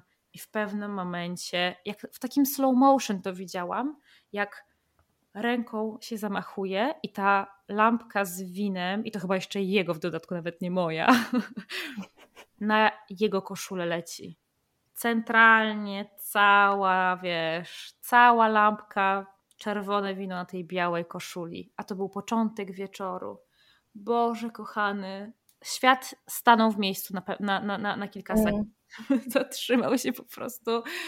Byłam przerażona. A podobną też, podobną akcję miałam kiedyś też, jak e, byłam kelnerką jako studentka. Tylko, że to czerwone wino zostało wylane na białe spodnie klientki. Koszmar, koszmar. Jestem okay. tak nieskoordynowana, że. Okej, okay. ja też tak. E, no, ja mam to samo po prostu, więc totalnie wiesz, z tym rezonuję, co, co ty mówisz, a tak, tak nawiązując do mojego męża, on to zawsze mówi, że jak coś niosę, mówi zostaw, czekaj, zostaw, ja to wezmę, tak? I teraz tak wszyscy reagują. Tak, ja nigdy nie wiedziałam. Moi rodzice zawsze się ze mnie śmiali. Patrz, jak ona to niesie. Niesie tak, że ma się zaraz wywalić. I w zależności, jeszcze mój brat mówi, tak, zaraz wywalę, wywali ja siebie. Po prostu on też tak robił, tak? Tylko, że po prostu fajnie, znaczy to było na zasadzie takiego, no, kto jest największą sierotą dzisiaj. Ale czy ty lubisz sobie te, te rzeczy? Czy uważasz, że one są takie wyjątkowe i czynią ciebie tobą? Zależności, tak, tak naprawdę wcześniej nie potrafiłam ich nazwać. Ja w ogóle myślałam, że ja może mam jakiegoś wczesnego Parkinsona. nie wiedziałam skąd jest ta przyczyna, tak? Jakoś tak nie byłam tego świadoma, dopiero jakby mm, mój mąż mi mówił, jakie to jest po prostu u mnie, no, takie niebezpieczne, bo zawsze jak byłam w domu, miałam mega takie wspierające środowisko, no, że to jest normalne, tak? Że jestem taka mm, rozszczepana, tak? Dopiero mój mąż mówił, ej, no, to jest takie, no, to, to specjalnie robisz, tak? Mówi, nie. Tak, no i tutaj jakby były takie um, też takie jakby, um, że jakby tak w innym środowisku, takim bardziej obiektywnym, zaczęłam się zastanawiać, no, um, może warto by wiedzieć już tak w wieku 30 lat, wiedzieć o co chodzi tak ze mną. No i, no, i to faktycznie tak, tak się stało. I czujesz, że dużo ci dała sama, sama diagnoza? E, tak, tak, no tak, wreszcie ktoś to y, nazwał, tak? I poczułam niesamowitą ulgę. I pomyślałam, i to znowu skąd się wzięłam na Instagramie i skąd jakby pomysł założenia firmy. No to moja ADHD. Dlaczego? Dlatego, że pomyślałam, że skoro mi to tyle dało, a i mnie to tak jakby poukładał, uszczęśliwiło, to, to ja mogę to po prostu dać i jakby pomóc innym tak? Zwłaszcza, że, że już to umiem robić i mam do tego kwalifikacje. Dlaczego by nie? I czujesz satysfakcję z tego, kiedy przychodzą ciebie osoby i potwierdzają swoje przypuszczenia mhm. na przykład? Bardzo się cieszę. E, wtedy, znaczy tak, są osoby, które mm, faktycznie ich jakby te, te, nasilenie cech występuje, ale są też osoby, które mają te cechy, ale na przykład nie są w ADHD czy spektrum. To są a, takie dwie różne rzeczy, bo jest też tak, że po dwóch, po trzech spotkaniach ja już wiem, kto jest kto, ale czasami jest więcej spotkań i faktycznie jest tak, że kończymy, no mówimy, że no to to nie jest to, tak? Trzeba inny jakby innego tematu szukać, tak, na tej zasadzie. No właśnie, i to musi być chyba trudne bardzo, nie? Powiem ci, że dzisiaj na Instagramie napisała do mnie dziewczyna, e, która chyba, nie wiem, próbowała szukać jakiegoś takiego potwierdzenia, albo e, żeby, żeby kto, chciała, żeby ktoś ją pokierował, co mhm. dalej, bo poszła e, na spotkanie diagnostyczne z psychologiem, mm, nie z psychiatrą, i e, usłyszała, że to nie to. A ona jest przekonana, że to mhm. to, tylko że ona uważa, że po prostu diagnoza została źle, po, źle postawiona, że test, test został źle wykonany, jakby wiesz, miała, miała e, obiekcję. No i mhm. teraz owszem, zdarza się tak, że psychologowie czy psychiatrzy nie mają wystarczająco dużej wiedzy i może tak być, ale może być tak, że my tak bardzo chcemy dostać wreszcie odpowiedź na to pytanie, tak. co jest z nami nie tak, zafiksujemy się na jednej rzeczy, a potem okazuje się, że no to jednak nie jest to i to musi być strasznie trudne. E, wydaje mi się, że tak. Mm, pytanie, jak ktoś zdiagnozował jedną osobę po jednym spotkaniu, to to po prostu szapoba. Naprawdę. Mm, no nie wyobrażam sobie, tak? Jeszcze, okej, okay, e, jeśli to jest psychiatra, który ma niesamowite du duże doświadczenie i on po prostu wie, bo są tacy po prostu, no są mistrzowie, tak, jeżeli chodzi o to i o wiele dłużej pracują. Ja nie, nie byłabym w stanie, tak, e, od razu po pierwszych czy dwóch spotkaniach bez baterii testu, bez mojej diagnozy różnicowej, cokolwiek powiedzieć, czy jest tak, czy nie. I tak zawsze jeszcze konsultuję się z lekarzem, którym po prostu razem to diagnozujemy, żeby powiedzieć tak, czy nie tak. tak. Ja mam taką, też to jest takie mocno u mnie spektrum, że ja muszę posprawdzać. Jak nie to, to ja mam takie poczucie, że ja muszę powiedzieć tej osobie co, tak, na tej zasadzie, żeby mhm. właśnie ta osoba nie została z niczym. No właśnie. Bo to jest najgorsze, co można chyba zostać tak po prostu z niczym, że jesteś e, na diagnozie i tak naprawdę no, w której strony masz iść, tak? No, to jest hmm. ciężkie. No i to wydaje mi się, że jeśli ta osoba była właśnie tak, tak jak mówi, tak, no to, no to bardzo nieprofesjonalnie została potraktowana, myślę. No. A są jakieś takie rzeczy, które um, pojawiają się najczęściej w kwestii tego, jeżeli nie spektrum lub ADHD, to może to? W, twoim, e... jakby w Twojej praktyce? Tak, Tutaj, chociaż ona też współwystępuje, to jest depresja dwubiegunowa. Bardzo łatwo można ją jakby pomylić. Bo tak, objawy ADHD no to są od zawsze, spektrum od zawsze, a to, to jest jakby takie już e, diagnostyczne, że to jest jakby od pewnego czasu na tej zasadzie. To jest takie pobudzenie. I nie ma tej takiej nieporadności, tej e, takiej koordynacji, tak? Zwłaszcza mm, tak naprawdę też jest ważna ta obserwacja i wywiad w trakcie diagnozy, bo osoby neurotypowe, jakby to nazwać, chociaż osoby spektrum też. Chodzi mi o twarz, o elastyczność twarzy. I ADHD-owcy również, chociaż osoby same ADHD są bardziej takie, bardziej stosują na przykład gesty te emfatyczne czy informacyjne, e, ale one i tak są bardzo, znaczy praktycznie, no, one są źle jakby zintegrowane z mową i jakby z tym z językiem werbalnym, tak? Dla mnie to jest jakby też diagnostyczne. Osoby neurotypowe wygląd są jak hmm, jak z telewizji śniadaniowej. To jest mega ciekawe, mów dalej. Ale wiesz o co mi chodzi. Mhm że osoby, te, no dobra, ale chodzi mi o tych dziennikarzy, tak, że oni są, im to tak wszystko fajnie wychodzi i oni mają taką fajną mowę, która nie jest właśnie taka szarpana, jak na przykład u mnie, tak, nie popełniają takich błędów gramatycznych, stylistycznych, są w pełni werbalne, ja jestem semi-werbalna, są momenty, kiedy przestaję w ogóle mówić i tylko mogę pisać, Akurat dobrze, że jestem psychologiem, bo czasami tylko akurat muszę słuchać. e, więc e, tak, tak to jakby no, wygląda. Takie hmm. są takie największe jakby różnice. A jest e, jakby, co jest Twoim zdaniem łatwiej zdiagnozować? Spektrum czy ADHD? Mm. Bo tak, jeśli chodzi o spektrum, no to jest jakby taka podstawa diagnostyczna. Na przykład, jeśli chodzi o, um, o dorosłych. Dla dzieci tak naprawdę diagnoza wygląda tak, że jest tylko jeden kwestionariusz, e, są jakby e, opisowe świadectwa ze, ze szkoły, opinia ze szkoły i to wystarczy. Mhm. Z ADHD jest trochę trudniej, bo nie ma jakby opracowanego jakby takiej ścieżki typowo diagnostycznej. Oczywiście pojawiają się także jest test osobowościowy, a test osobowościowy, test MOXO. Test MOXO jest ok, tak? Chociaż u różnych, u różnych osób inaczej on, inaczej on działa, tak? E chodzi mi o to, że nie ma ujednoliconej jakby takiej ścieżki jakby diagnostycznej mhm. dla dorosłych, tak? O to mi chodzi, że dużo osób jakby diagnozujących robi to na zasadzie takiego jakby wyczucia po prostu i w tym momencie liczy się jakby doświadczenie w diagnozie na ten moment. No tak. Y, z osob, znaczy jeżeli chodzi o spektrum autyzmu, no to jest ADOS.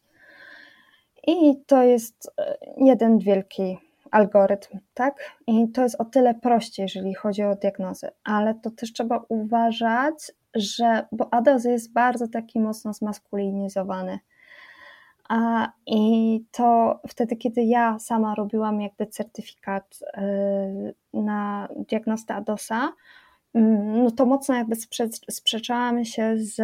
Mm, no, to, to był mój temat, tak? Ja po prostu wtedy mnie nikt nic nie interesował, to był, no chyba zepsułam innym szkolenie, no nieistotne. Tak czy inaczej, po prostu toczyły się wielkie po prostu jakby.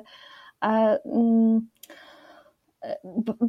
na tym szkoleniu musieliśmy sami jakby z protokołu obserwacji zakodować ten e, algorytm, tak? A ja dawałam jakby oceny chyba tak najbardziej obiektywnie. Inne osoby albo w ogóle to źle kodowały, albo no, nie zauważały niektórych o, o tych rzeczy.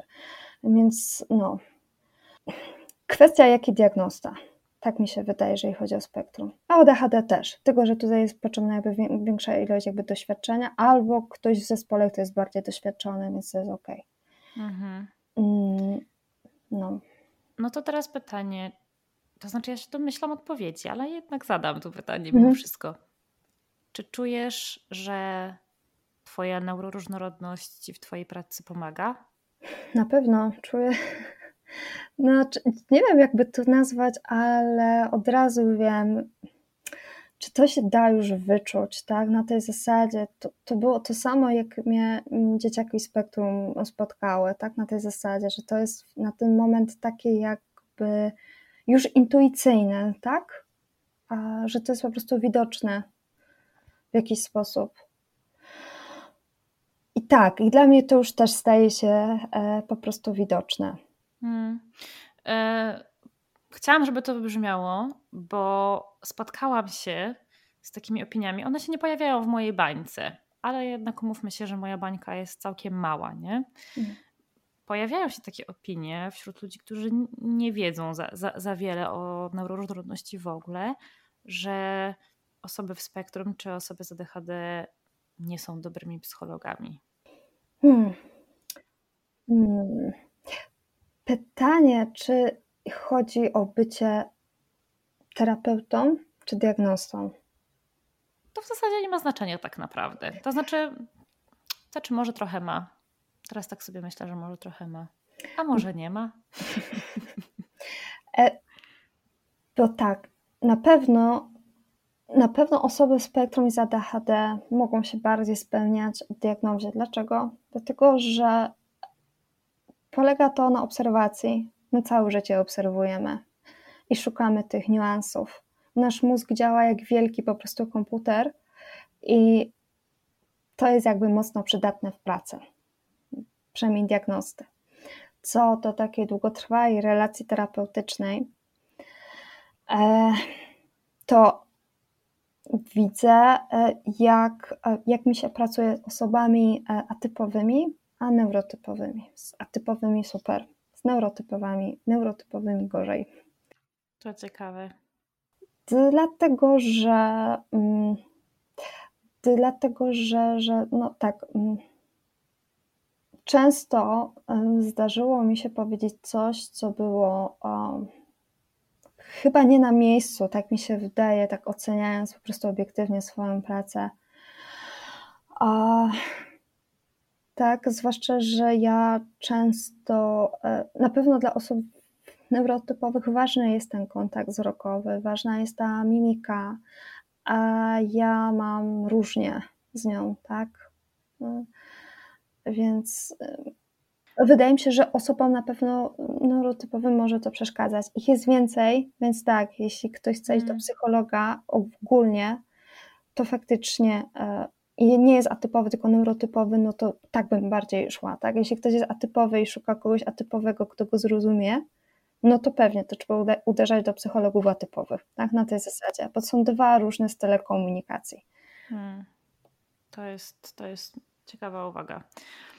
A poruszyłaś temat, który, o który chciałam Cię nawet zapytać, bo ostatnio o tym pisałaś u siebie na swoim Instagramie, czyli właśnie kwestie kontaktu wzrokowego. No i w ogóle to jest, tutaj już wjeżdża grubszy temat, no bo maskowanie. I jakby nie muszę Cię pytać o to, czy maskowałaś, bo wiem, nie znając Cię, wiem, jaka będzie odpowiedź, ale jak to u Ciebie wyglądało? Bo trochę już wspomniałaś o tym, że właśnie uczyłaś się z filmów um, i ćwiczyłaś na, na lustrze, jak to się robi. E, ale to jakbyś tak trochę więcej mogła o tym opowiedzieć. Właśnie mhm. głównie w kontekście tego kontaktu wzrokowego i tej, tej mimiki, te, tego, co mhm. my pokazujemy innym w, w kontakcie. No, jeszcze w okresie nastoletnim, nie wiem czy pamiętasz, kojarzysz Bravo Girl, które kiedyś istniało? Oczywiście. Kojarzysz te psychotesty i quizy i omowie takie ciała? Oczywiście, no. że tak. No to była moja encyklopedia. A, to ciekawe.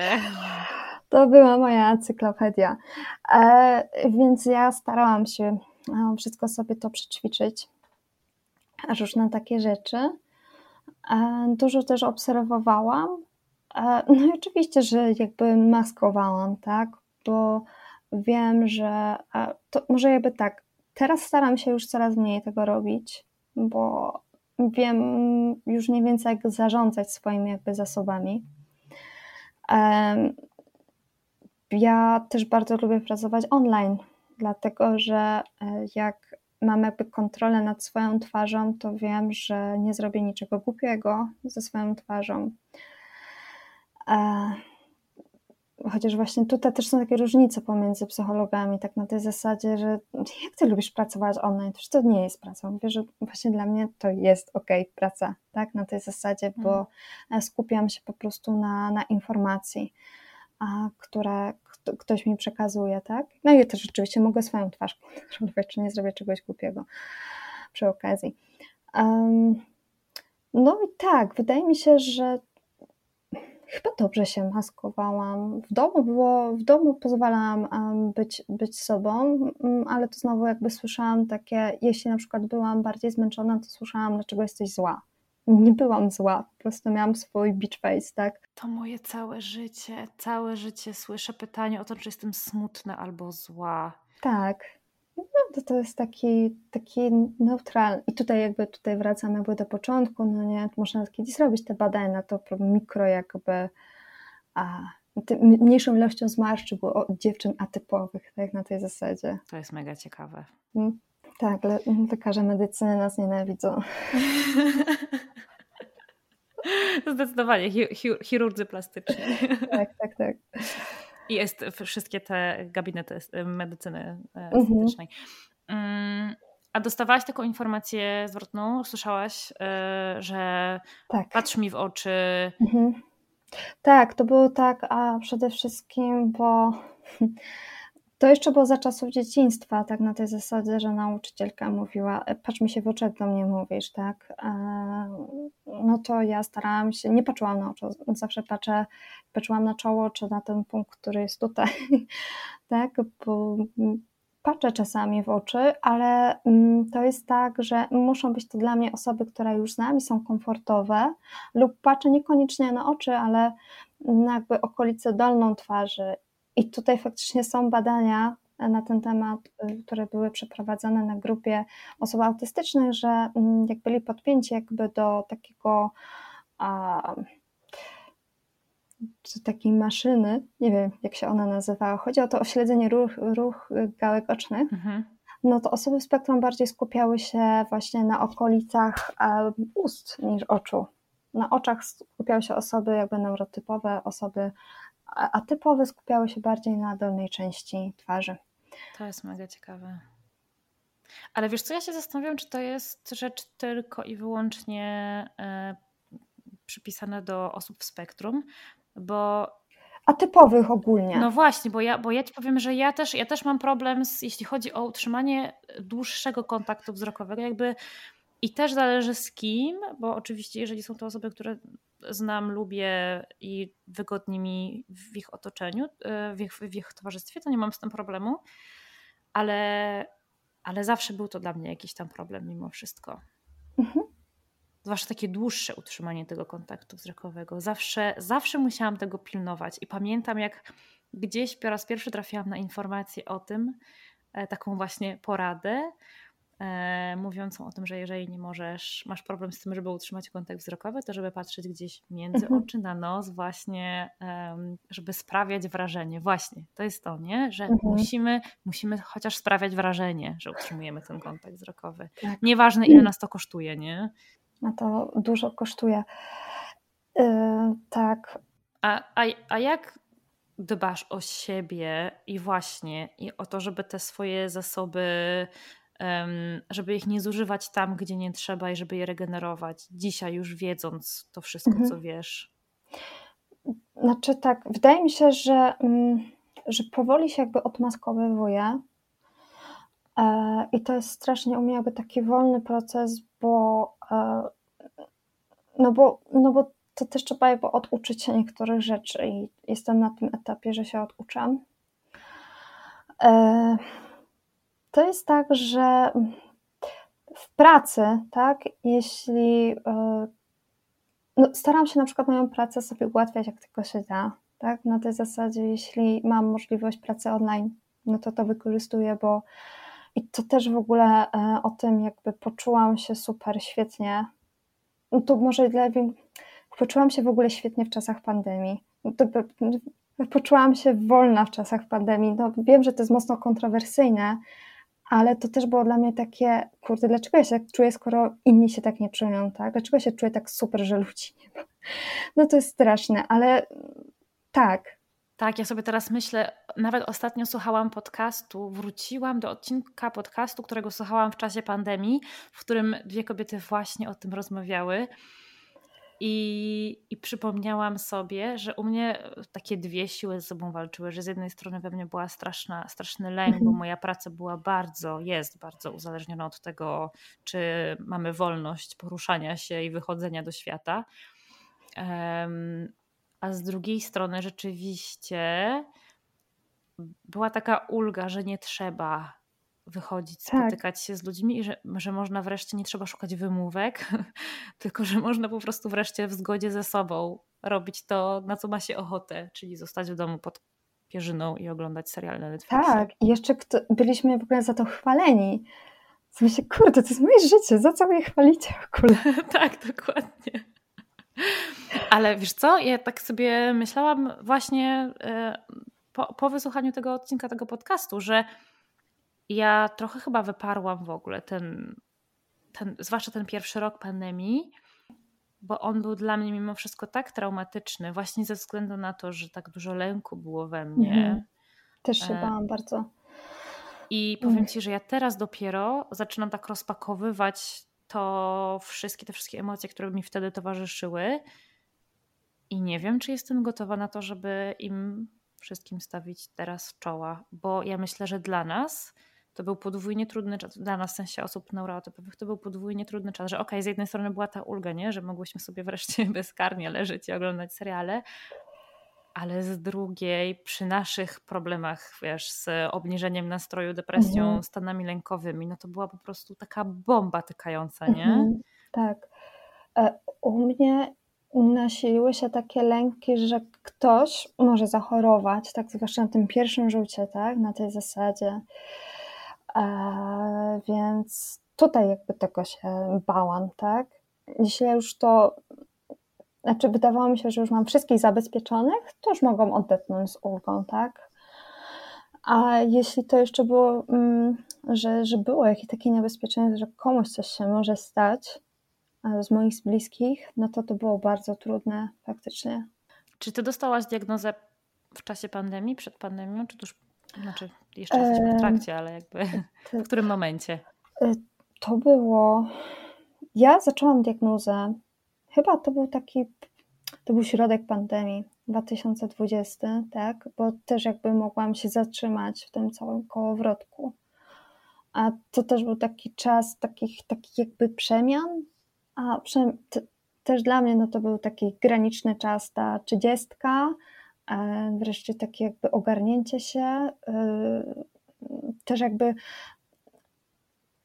taki kryzys w ogóle takiej, takiej mojej takiej i w pracy i no właściwie w pracy tak naprawdę, no i w życiu też, no bo pandemia też jest kryzysem, tak? No, a że to jest znowu mnie ADHD, że muszę działać, tak? No skoro tak się dzieje, no to ja muszę wiedzieć skąd, tak? I co mogę z tym zrobić, tak? Więc to jakby zaczęło się w ten sposób. Hmm. E, no i właśnie, jakby zataczam koło, wracam do tego, o czym rozmawiałyśmy przed e, tą dygresją bardzo długą, to dbanie o siebie. Bo to był taki moment, w którym to dbanie o siebie było potrójnie ważne. Więc jak to wygląda u ciebie teraz? Bo to, to, to, też często jest taki, ja mam wrażenie, że to często był dla nas taki moment właśnie, mhm. kiedy my się wreszcie mogliśmy zatrzymać, przyjrzeć się temu, co się z nami dzieje. Dlatego tyle diagnoz, diagnoz różnych się posypało w czasie tak. pandemii. Tak. Ale to też był moment, który e, pozwolił nam właśnie trochę zwolnić i zaopiekować się sobą. Tak, tak. E, I ja no, właśnie tak samo bym to po prostu określiła i nazwała, że e, stąd jakby i tak dużo osób jakby z tego powodu, no bo wcześniej nie mieliśmy jakby możliwości jakby nad tym się zastanowić po prostu. Tak, tak. Tak, mam wrażenie, że jeżeli nie byliśmy w jakimś kryzysie wcześniej, jeżeli nie mieliśmy jakiejś nawracającej depresji, to nie, nie mieliśmy potrzeby y, ani wizytu psychiatra, ani jakiegoś takiego głębszego przyjrzenia się nie? temu, że, mhm. że, że co tam może być przyczyną tego wszystkiego rzeczywiście. Więc jednak okazuje się, że ta pandemia jakieś tam pozytywne skutki w pewnym sensie miała. No ale właśnie, bo ty mówiłaś, zaczęłaś mówić o tym, że zaczynasz odmaskowywać tak. E, się, ale to, to jest, kurczę, to jest trudny proces. Jak to u ciebie wygląda? Jakbyś trochę o tym opowiedziała? E, może tak. Jak na razie jest, idzie mi to bardzo koślawo, e, bo e, jak to, znaczy tak, proces jakby odmaskowywania się najgorszy jest, kiedy muszę wyjść na przykład do rodziny mojego męża, i on wtedy drży, czy ja nie zrobię jakiegoś fopa. Zawsze miałam taki jakby, mm, zawsze powiedziałam coś nie tak, tak? Tylko, że tutaj jakby mm, przestałam jakby, zrzuciłam co siebie takie nadmierne analizowanie siebie, tak? Pozwalam sobie właśnie na steamowanie, na zabieranie zabawek, e, na siedzenie sobie na rękach, ja oplatam nogi jak Jaworowicz.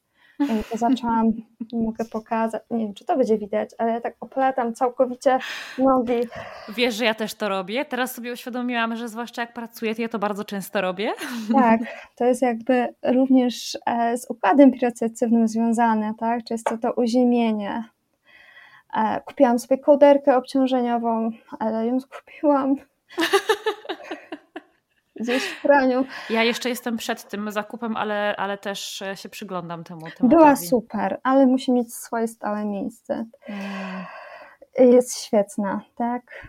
E, jeśli też nie mam kołderki, no to proszę mojego męża, żeby się na mnie położył.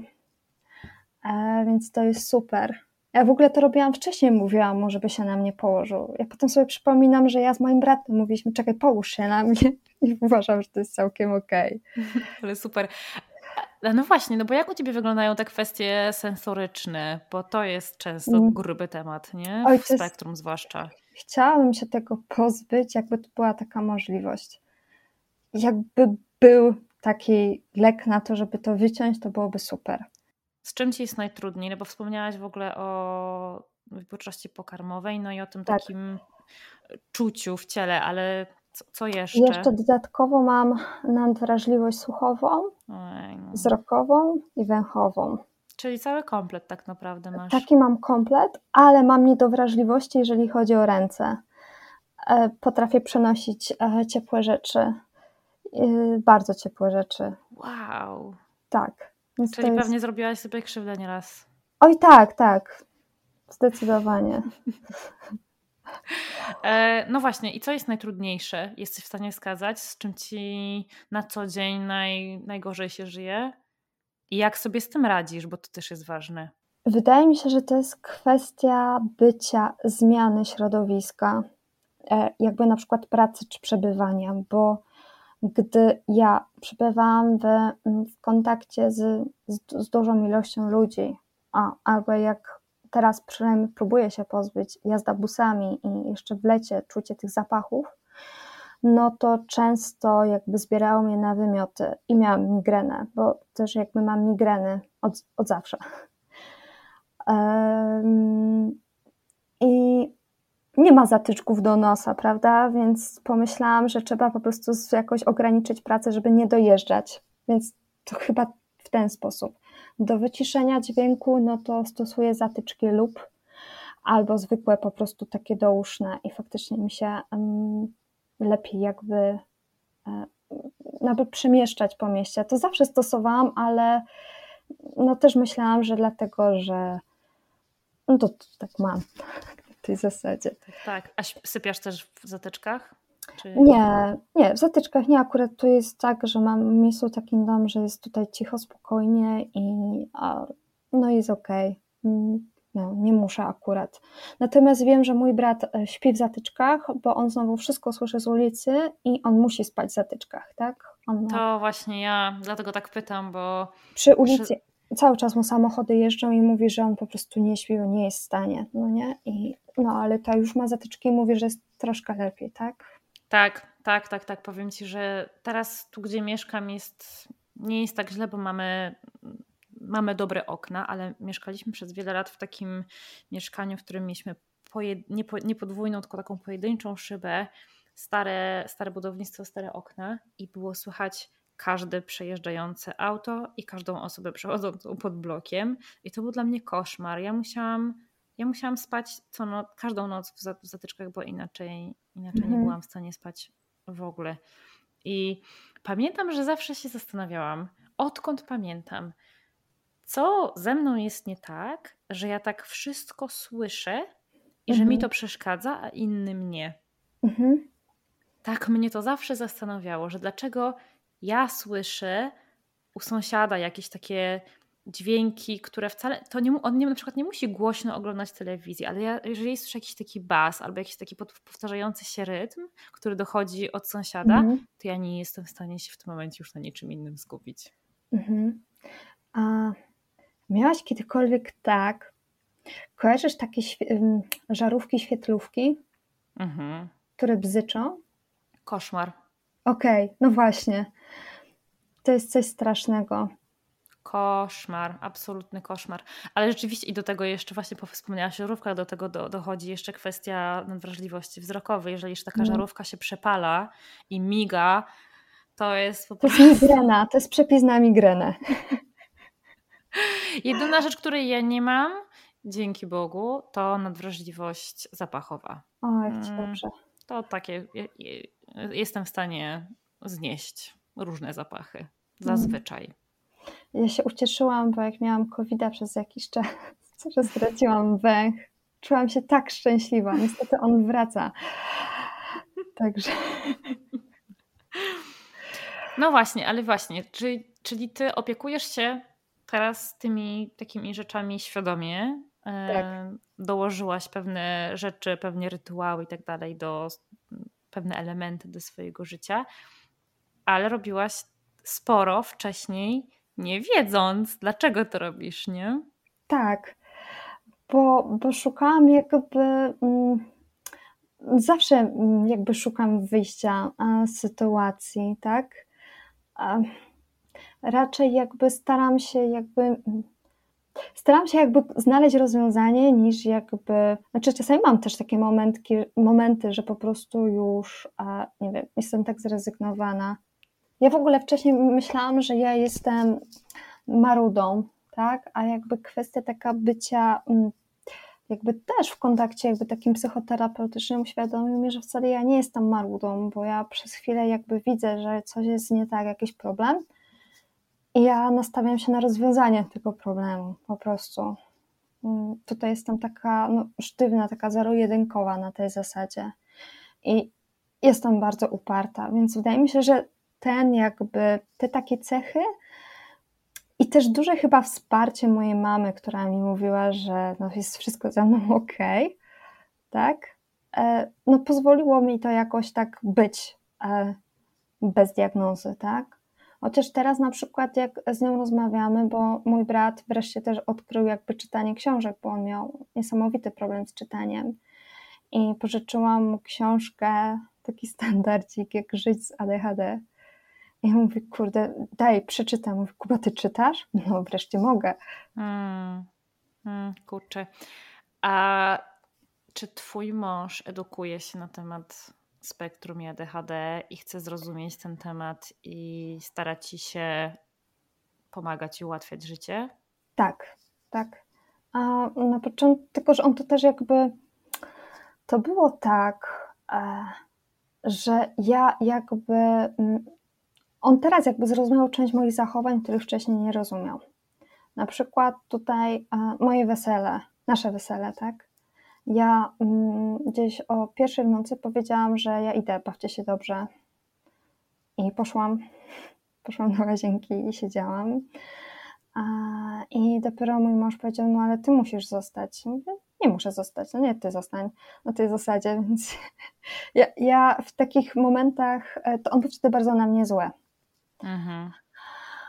E, I dużo osób tak reagowało na mnie taką złością, bo tak samo było wtedy, kiedy mm, w ogóle miałam wieczór panieński, wiesz, kiedyś dawno. I moja świadkowa, ona bardzo się starała mi zrobić najlepszy dzień, żeby to był w moim życiu, ale po pierwsze nie wiedziałam gdzie, co będziemy robić, więc ja, ja już byłam strasznie zestresowana ja próbowałam nawet wmuszać siebie hektolitry w ogóle alkoholu on w ogóle nie uspokajał. E, I co było? Okazało się, że jak byłyśmy już tam na miejscu, e, do naszego jakby pokoju dokryptowana była grupa jakichś chłopaków. I mnie to strasznie zirytowało, e, bo ja nie chciałam, ja chciałam spędzić po prostu czas z dziewczynami, mieliśmy tak jakby, nie wiem, iść sobie na obiad, zjeść coś dobrego, na jakiś spacer, bo to było w Katowicach i wrócić i po prostu być, tak, siedzieć na takim domówce. Okazało się, że nie, że oni byli i pojawiło się wyjście do klubu. E, no i potem e, ja już wróciłam, powiedziałam, że idę spać. Na drugi dzień miała być jakaś atrakcja, powiedziałam, że nie, że ja chcę wracać. E, I wiem, że wtedy no, no, Siatkowa była rozczarowana. Wszystkie dziewczyny były mną rozczarowane, tak? A ja po prostu no nie dałam rady. Tak. Hmm. Fajne jest to, że ty już wtedy w takich momentach, nie do końca wiedząc, że jesteś spektrum i że masz ADHD, potrafiłaś mimo wszystko o siebie zadbać, że postawiłaś postawić te granice, nie? Że nie, to jest już dla mnie za dużo, nie, nie przyjmę takiego obciążenia, to jest super. Mhm. Ale to też to nie było nigdy tak, że się tego nauczyłam. Po pierwsze, dlatego, że miałam taką e, grunt na zasadzie psychoedukacji no, tak. ze studiów, a po drugie ja przeszłam dwie psychoterapie, e, więc ja to ja to po prostu potrafiłam, tak, na tej zasadzie. E, już jakby o, o to jakby zadbać o siebie, tak, jak już jakby tak mocno wcześniej już pracowałam nad swoimi granicami, natomiast ja nie, nie wiedziałam skąd są u mnie te granice, tak, brakowało mi tego punktu, mhm a jeszcze skąd, tak? Tego nazwania tego. Hmm. A powiedz mi, czy dzisiaj twój mąż nadal się stresuje przed spotkaniami z rodziną, że z czymś odpalisz, czy już, czy już trochę mniej? Cały czas się stresuje.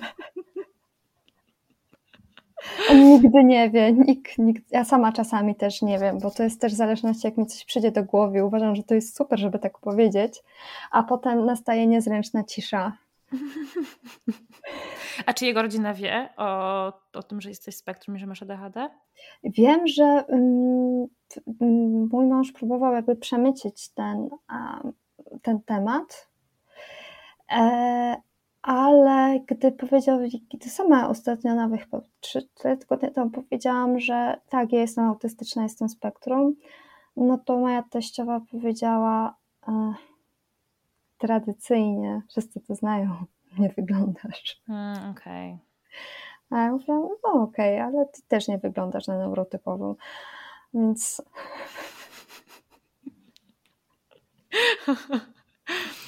Um, czyli nie ma takiej chęci zrozumienia tematu, zagłębienia nie ma, się? Nie ma, nie ma takiej chęci, chociaż ja tak samo zostawiłam e, jej. Powiedziałam, Michał, słuchaj, ty, skoro tak, to, mm, to teraz jest tak, że y, ja w ogóle kocham moich teściów, to są naprawdę super. E, I powiedziałam, słuchaj, będziesz jechać do nich, bo mama jest teraz, bo jest na, mm, po zabiegu kolana, weź, weź jej książkę Temple Gardening, mózg autystyczny. Niech sobie poczyta.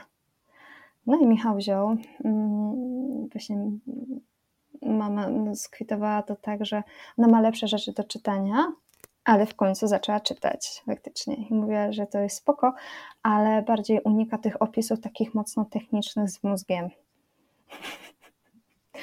No, Okej, okay. No, to, to jestem okay, w stanie tak. zrozumieć.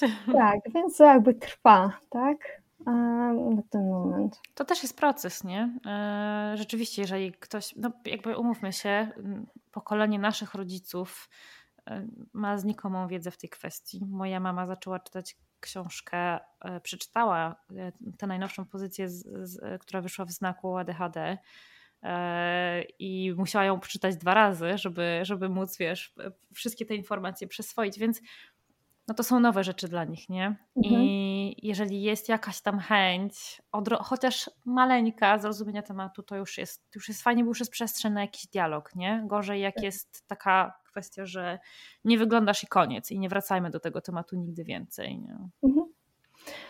A powiedz mi, bo ja zawsze pytam o to wszystkie osoby, z którymi rozmawiam, e, gdybyś mogła e, i to jeszcze dodatkowo jak, jakby jako psycholożka i jako Kamila, osoba w spektrum i ZHD, takim osobom, w których jest małe zrozumienie tematu neuroróżnorodności, mhm.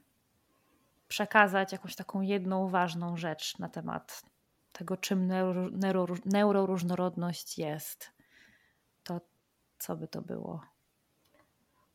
Chyba wytłumaczyłabym to najprościej.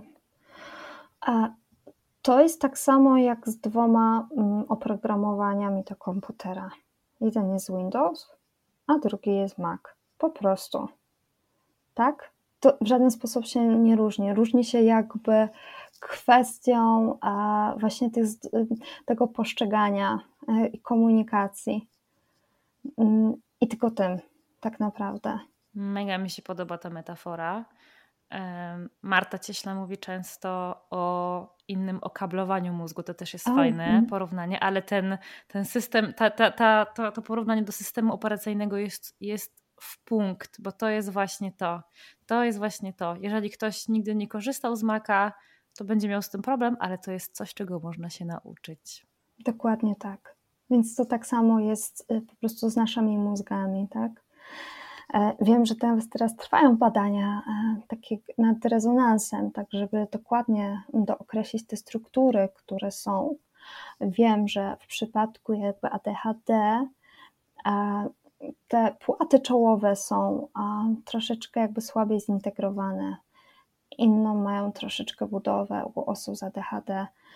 Więc to jest takie ciekawe. Nigdy nie robiłam sobie rezonansu głowy, ale może zrobię z ciekawości jak to wszystko wygląda w środku. Jesteś jedną z tych osób, które potrzebują takich naocznych dowodów na to, że dlaczego, dlaczego jesteś inna. Znaczy po prostu, wiesz, ja lubię mózgi, mm -hmm. tak? Od mhm. zawsze po prostu mnie to interesowało, tak? Dlaczego działa to tak, a nie inaczej, tak? Zresztą to jest nasz najważniejszy organ. Chciałabym sprawdzić, e, jeśli są badania e, innych, tak, ale one są w trakcie, nie są jeszcze jakby takie mocno dostępne, więc jedyne co teraz mogę jakby zobaczyć, jak to wygląda, no to co mam jakby swojego, tak, na tej zasadzie. Więc ja to bardziej traktuję taki special interest, zobaczyć, czy jak, jak to jest, tak? Hmm. E, słuchaj, mm, tak patrzę, że już trochę rozmawiamy. Jest robi się późno, nie będę cię dłużej męczyć, e, ale bardzo mi się podobało to, co powiedziałaś na koniec o tym, o tym systemie operacyjnym naszych mózgów. W międzyczasie musimy koniecznie przyjrzeć się kwestii zmarszczek u osób atypowych. Tak. musimy e, pogrzebać w internecie, żeby zobaczyć, czy są jakieś badania na ten temat i będziemy w kontakcie w tej kwestii. Super. Tak, jeśli coś znajdziesz, to dawaj mi znać. Jestem mega ciekawa. Coś musi być na rzeczy. Coś musi być na rzeczy. Mhm. E, ale słuchaj, bardzo, bardzo Ci dziękuję za tę rozmowę. Cieszę się, że mogłyśmy pogadać i że mogłam Cię poznać. Dzięki, ja również. Bardzo się cieszę. I w ogóle, wiesz, nie, nie czuję czasu. A, tak, że no, minął. To tak bardzo tak jest. Mi się bardzo mi się przyjemnie z Tobą rozmawiało. Dziękuję Ci. To ja Ci dziękuję.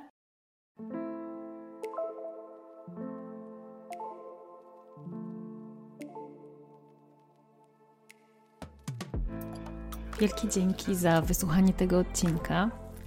I oczywiście Spotify, YouTube czy TikTok nie powinny być wyznacznikami diagnozy. Ale jeśli to, o czym tutaj rozmawiałyśmy, brzmi dla ciebie podejrzanie znajomo, to mam nadzieję, że zaopiekujesz się sobą i wykonasz pierwszy krok w kierunku pójścia po pomoc, bo każda z nas na to zasługuje. Do usłyszenia w kolejnym odcinku.